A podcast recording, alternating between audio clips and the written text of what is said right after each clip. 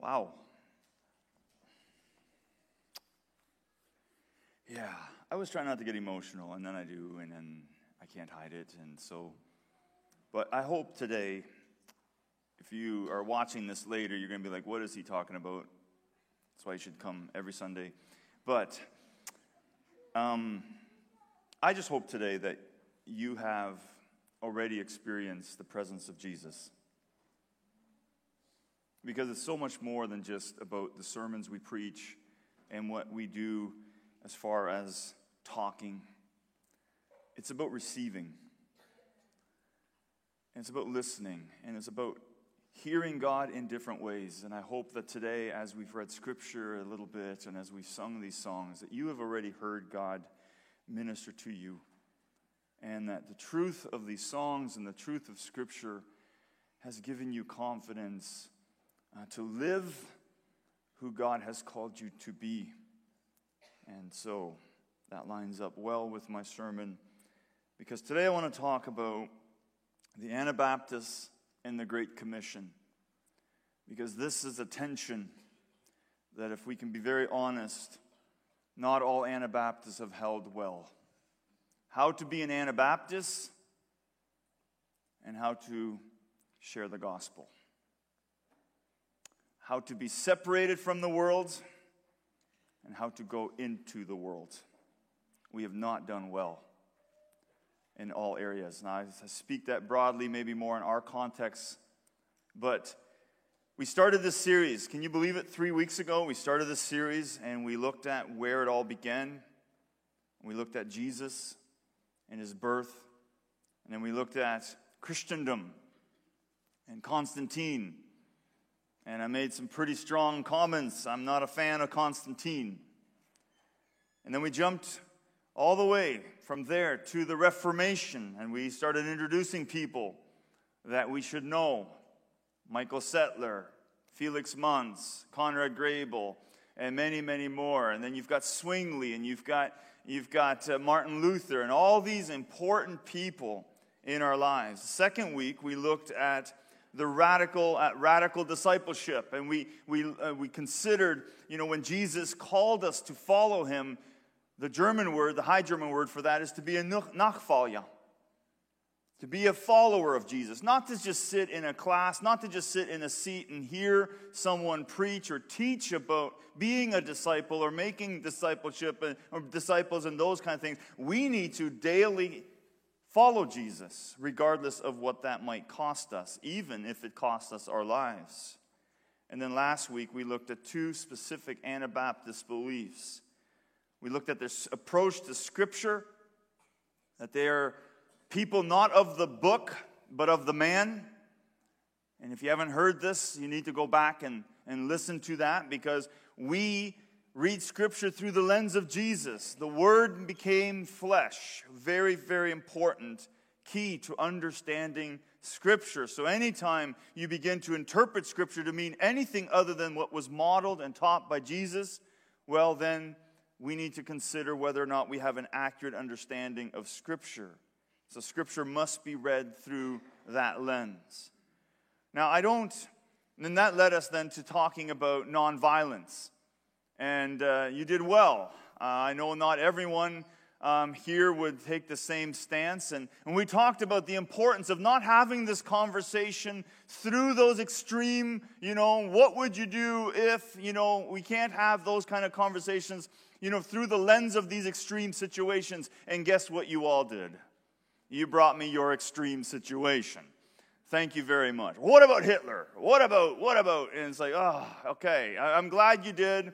But, you know, we need to be careful with that because in those kind of extreme situations, it's complicated. But we need to first settle where do we land in the area of nonviolence and non resistance. Now, I don't know if I need to clarify this, but I will because the last thing I would ever want is for some of you here who are or who have been in abusive relationships to hear me say that you should stay no matter what. That's not at all what I'm saying. There is zero room for domestic violence, whether that is against a spouse or against a child. And if you are in such a relationship, that you are not bound to remain there. And so, non resistance and non violence doesn't mean that you stay in a place where you are being mistreated. And so, I, like I said, I don't know if I need to clarify that, but I do want that to be something that is understood. That non resistance and non violence does not mean having to stay in a place where you are repeatedly mistreated. So, in these three sermons, and so far in our series, and we're wrapping our series up today, we've looked at different topics of the Anabaptists. And I know that these have been long, and I am going to do my best to have you out of here on time today. Um, and so you've done really well. Um, you've sat through this and you've had lots of teaching. We also had the course here. And so let's dive now into what we're thinking about today in regard of the Anabaptists and the Great Commission. The first thing that needs to be said before we start this is that we have to recognize that the Anabaptists were not perfect. We've looked mostly at areas where they did really well. But we should know that they did not always agree and they did not always land in the same place, and it wasn't always just a perfect environment back then. Even in the early um, Anabaptist groups, there were splinter groups already. There were groups that dis- didn't believe in the same things. And so, what we will look at today is definitely in line of that. Not all Anabaptists agreed on how we should live in the world and yet be separated from the world. But however, for the most part, the Anabaptists knew how they should live. And they were regarded as good citizens by most people, even by their opponents. I want to read you uh, a description from a man named Franz Agricola. Uh, Agricola. That's how I'm going to say it. Agricola. He's a 16th century Roman Catholic theologian, and he actually wrote a book. And the title of his book is Against the Terrible Errors of the Anabaptists. A wonderful topic or, or title. Against the, the errors of terrible errors of the Anabaptists. Listen to how he describes the Anabaptists. Among the existing heretics, heretical set, there is none that which in appearance leads a more modest or pious life than the Anabaptists. As a concern, their outward public life, they are irreproachable. No lying, deception, swearing, strife, harsh language, no intemperate eating and drinking, no outward personal display is found among them. But humility, patience, uprightness, neatness, honesty, temperance, straightforwardness, in such measure that one would suppose that they had the Holy Spirit of God. He's saying all this amazing stuff, and he concludes, but even then, I still see that they are heretics. And they might just have the Holy Spirit. One could think they had the Holy Spirit based on how well they lived, but because at that time the Anabaptists believed in some different things, they were considered heretics. Stuart Murray, in his book, The Naked Anabaptist, references moments where Anabaptists, um, you know, where they lived, and so people who lived very good lives would be arrested on the assumption that they must be Anabaptists because of how good they lived. And so, when a person was you know, accused of being an Anabaptist, well, you knew that meant that they could be persecuted and they could even be put to death. I think this speaks volumes of the lives that we are called to live, that people around us would actually know and recognize that we are different based on how we live. This lines up with what Jesus taught in John 13 34. Jesus said here, A man, a new command I give you, love one another as I have loved you, so that you so you must love one another. Be, by this everyone will know that you are my disciples if you love one another. The Anabaptists had a reputation back then of living so well that even someone who wasn't an Anabaptist, if they lived well, they would be accused of possibly being an Anabaptist. Anybody want to guess how they could prove to the church that they were not Anabaptist? Crazy. They had to curse God. And by cursing God, they could prove that they were not actually all that holy, and therefore they couldn't be Anabaptists. So the church was okay with them committing a sin to prove that they hadn't gone over to the Anabaptist side. Now, let me take a personal jab here. If you think that's crazy, I personally don't think that's any crazier than some of these beliefs that it is okay to go drink and party but not play sports. Some of you know exactly what I'm talking about. You know, I grew up in that environment. Oh my goodness, if you had a ball and played sports, you just committed the un- unforgivable sin. But go ahead, spend time on the streets, drink, and do your thing. Go out with the bunch and have fun. Sad. That's when we start realizing we've made our own rules and we are our own governors, and that's not healthy. The Anabaptists believe that the meaning of the church and the mission of the church, in a sense, were in, interdependent, if not identical. They understood that to belong to the church meant living as Christ, and I want you to hear this that what Christ had called the individual to do, the church must be. We as a church must be what Jesus modeled for us to be.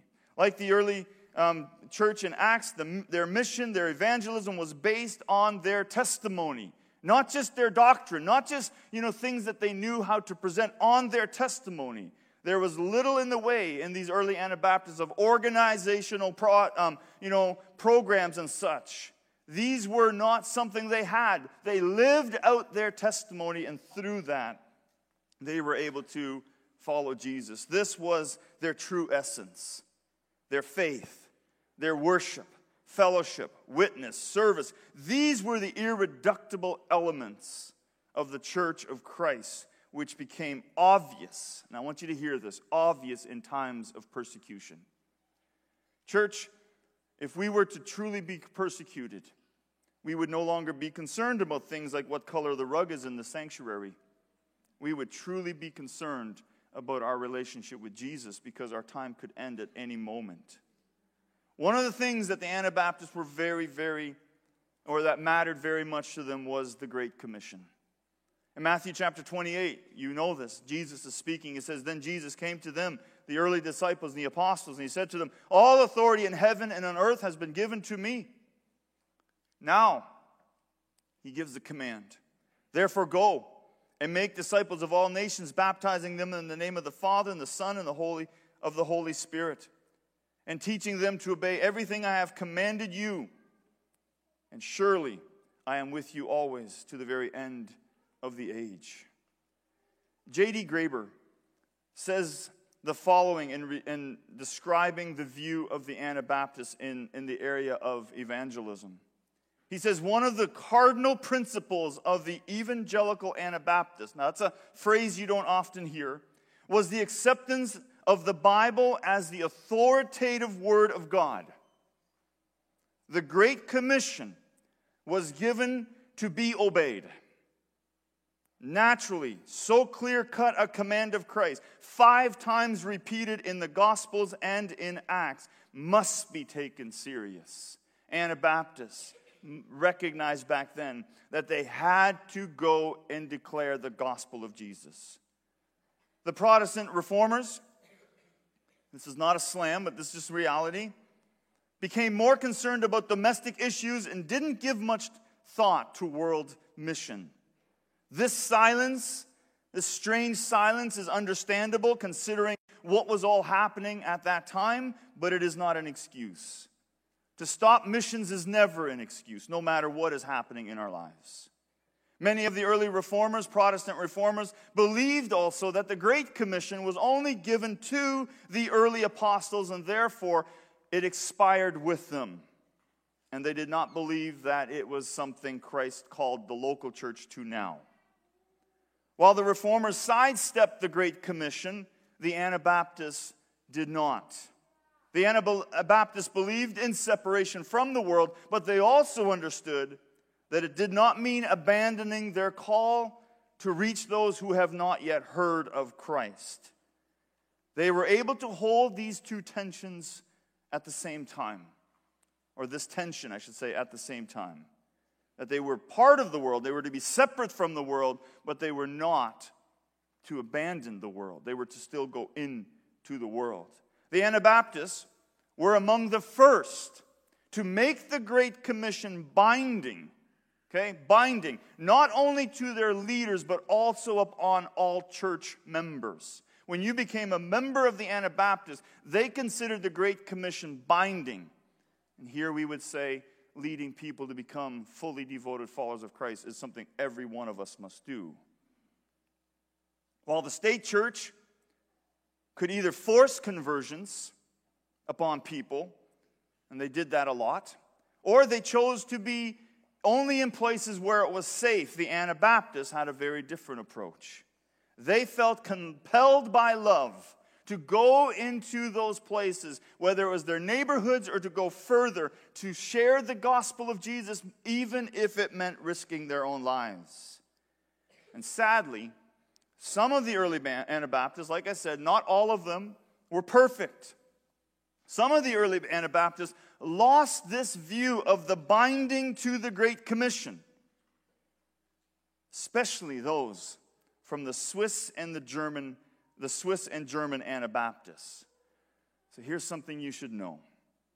The Swiss and the German Anabaptists um, are, these are the ancestors of our early Amish and Mennonite communities. And sadly, I would say that um, by and large, the Great Commission has never been fully reca- reclaimed by the Amish and many Mennonites. The focus is often more on separation than on the Great Commission, which is a terrible thing, not only considering the words of Jesus to go, but especially considering the words of even Menno Simons himself. In Menno Simons' view, who we get our name from, this is taken, let me read this to you, it's a bit lengthy, but this is taken from the great, or from the complete writings of Menno Simons.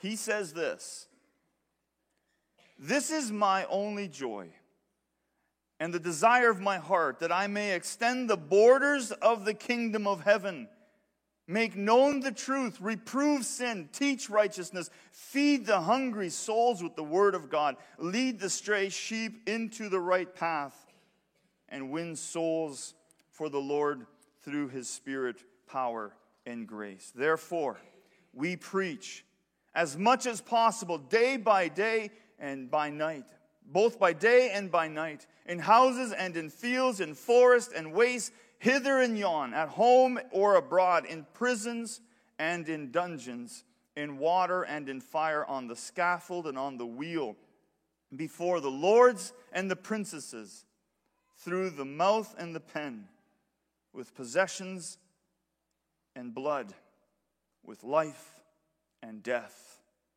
We have done this these many years, and we are not ashamed of the gospel of the glory of Christ. Now, while the early Anabaptists that we have talked about so far in the sermon, most of them were well educated, it is clear, though from history, that the, man, that the command to go and evangelize was not only something that the educated Anabaptists believed. As a matter of fact, the Anabaptists had a saying that said, the craftsman might make a better missionary than the cultured man. They believed that the common man could reach the common man better than a pastor or an educated person. This is exactly what they did. They went into places and they preached. Now, again, the reformers, they resisted this wandering, as they called it, of the Anabaptists. And they even condemned the practice of these wandering missionaries. And they said these people are being irresponsible because these wandering missionaries are going out and they are neglecting their families and they are not, you know, doing their jobs and they're spending all of their time wandering around and sharing the gospel. The Protestants saw this as very irresponsible. Now, it's important to, again, understand that at this time, there was no organizational structure, really. There wasn't a here's how to share the gospel. And so these, these wandering missionaries simply went into homes and they had conversations. They lived out their lives and they were dependent upon the Holy Spirit. I think there's a danger sometimes that we become more dependent on our programs and on our process than on the witness and the testimony of the Holy Spirit in and out of us. That when you live your life truly to lead people to become a fully devoted follower of Christ, and that is your heart, people at your work and at your school and in your homes and in your families will experience the presence of the Holy Spirit in you, and it will flow out of you. We need to understand that. We need to embrace that. So even if you're sitting here going, I don't have an education, I don't have this, live in such a way that you are representing the gospel of Jesus and you will be a testimony. What is clear, what is very clear, is that this was effective. These wandering missionaries, it worked. Many came to Christ, many were baptized. I want to introduce you to one man, Leonard Bowen. He was an important Dutch Anabaptist elder, a fairly commoner, you know, just but an Anabaptist. He was an elder. He was ordained by Menno Simons in 1551. He traveled to great distances to preach the gospel. And as exciting and beautiful as that all is, his wife wasn't a big supporter. She feared for him because of the dangers of his trips. And so she was reluctant at times. And so even Menno Simons got involved and he tried to persuade her to consent to his trips. Well, nonetheless, he journeyed farther and farther all the way to North Holland, into Flanders, modern day Belgium. He kept records of the number of people he baptized at each place. And between 1551 and 1588, he baptized a total of 10,252 people. Incredible. Now, because we need to be honest, and it's so often to tell stories in history uh, of history that only show the good, let me also tell you that not everything about this man is rosy. Just to ruin the mood, right? Come on, give us a hero. Well, this hero had bruises. For example, the church made three accusations against him. One, for accepting 50 thalers, German currency at that time, for giving spiritual advice. Ooh, that sounds familiar. In 1565, Dirk Phillips removed him, deordained him, and six other elders. And this resulted, if you are aware of this, this resulted in the great split between the Flemish and the Frisians in 1567. Our hero suddenly also had personal ambitions that got in the way of ministry at times. We need to be honest. See, it would be easy to skip over these not so good details, but we can't. We need to recognize, because that speaks to us today, that even if we have some flaws, and even if not everything in us is good and perfect, God can still use us amazingly. Amazingly. So never discount yourself. Obviously, you need to repent and you need healing and you need to be restored, but never say, oh, because there is some things in my life that are not perfect, God surely cannot use you. God has always used damaged and bruised and at times very ugly vessels, and He can use us today. So, as I said before, the early Anabaptists were not perfect, and they failed many times. However, they were passionate about sharing the gospel. We know that the Anabaptists had a tremendous missionary zeal. And due to persecution, many went into exile. And like the early church, they shared the gospel of Jesus wherever they went. Due to the persecution, a group, a large group of people became pilgrims exiled for Christ. This led many to Moravia, where today still the Hutterite settlements are, and this is where they started originally. And the Hutterites, I mean, you may not know much about them because we don't have a lot around this area. But the Hutterites, they played a key part in the Anabaptist movement at that time, both with personnel and as a place of refuge for the missionaries who went into Tyrol in South Germany. Now, you may remember, we mentioned this place already because this is where, this is the location where 40% of those who were martyred were women. And the Hutterites in Moravia allowed and provided refuge for them and sent personnel there to help. They played a tremendous role. On August 20th, 1527, 60 Anabaptist delegates came together to create what is known as the Martyrs' Synod. It could be called, or it maybe should be called, the Missionary Synod, because for the first time, they believed that they needed to divide the land. They needed to have a plan to go out and to preach. And so they went and they delegated and they organized a little bit more. And so people went out for the express purpose of declaring the gospel and to make disciples. Those who attended, they represented the outstanding leaders and missionaries of that time. And within a few years, all of them had died for their faith. Hence, why it is called what it's called. The fate of the Anabaptist missionary was usually this they would be seized, and they would be, their, their execution was sealed without trial or hearing. If you were a missionary, for Jesus at that time, it meant almost certain death. There are records that we have of executioners who carried out the sentence, and they would make remarks like this How they love one another.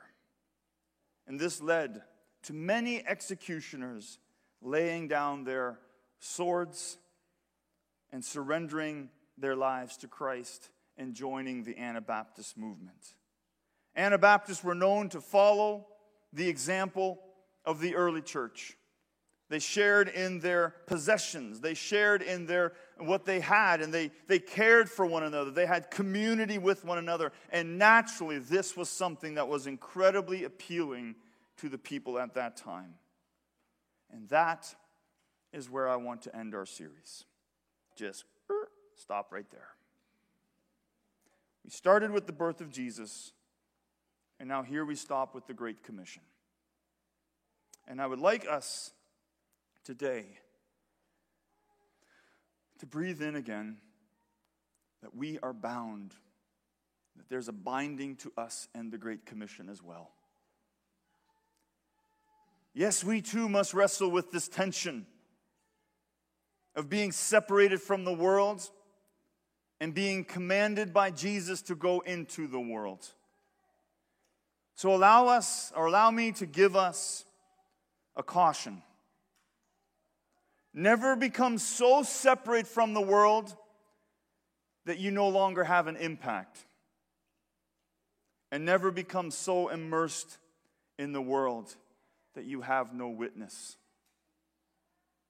We must hold this tension well. And we must recognize that as a church, that the Great Commission was given to us not to know, not just to preach, not just to, to tell others about, but it is given to us to live out.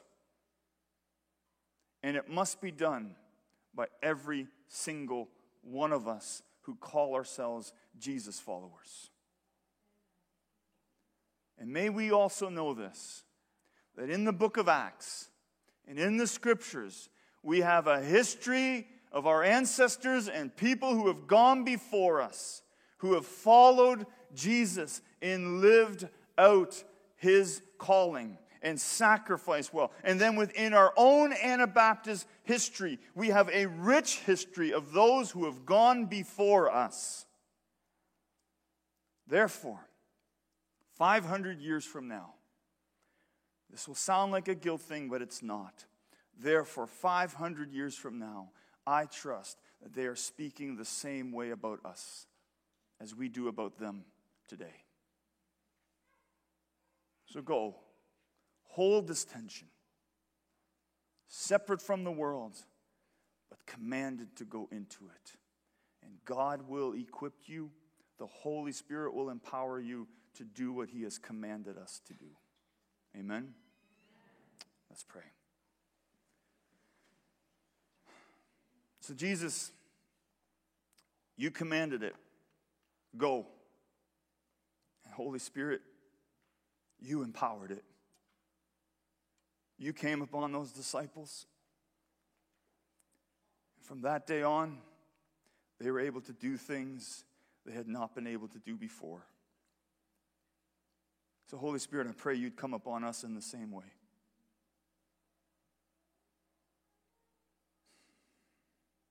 You're listening to this later or now, and if you're in the room, I wonder if you would just hold your hands out. And if you truly want this, to receive the Holy Spirit in a way that He would empower you to go and to lead people to Christ. We surrender ourselves. We recognize that we have maybe at times also remained silent on this matter. But Jesus, you have called us, you've commanded us to go. So, Holy Spirit, I pray for those of us here in this room who are saying, Use me, use me, that you would now also fill us, and that you would line those up that you want us to reach, that you would line those moments up, those talks, those meetings, those times of being an example. God, go before us now, line up those moments, so that when we experience that moment, you have already been there. And we pray, God, that people would come to know you, Jesus. And may you receive all the honor and the glory. In the name of Jesus, I pray. Amen.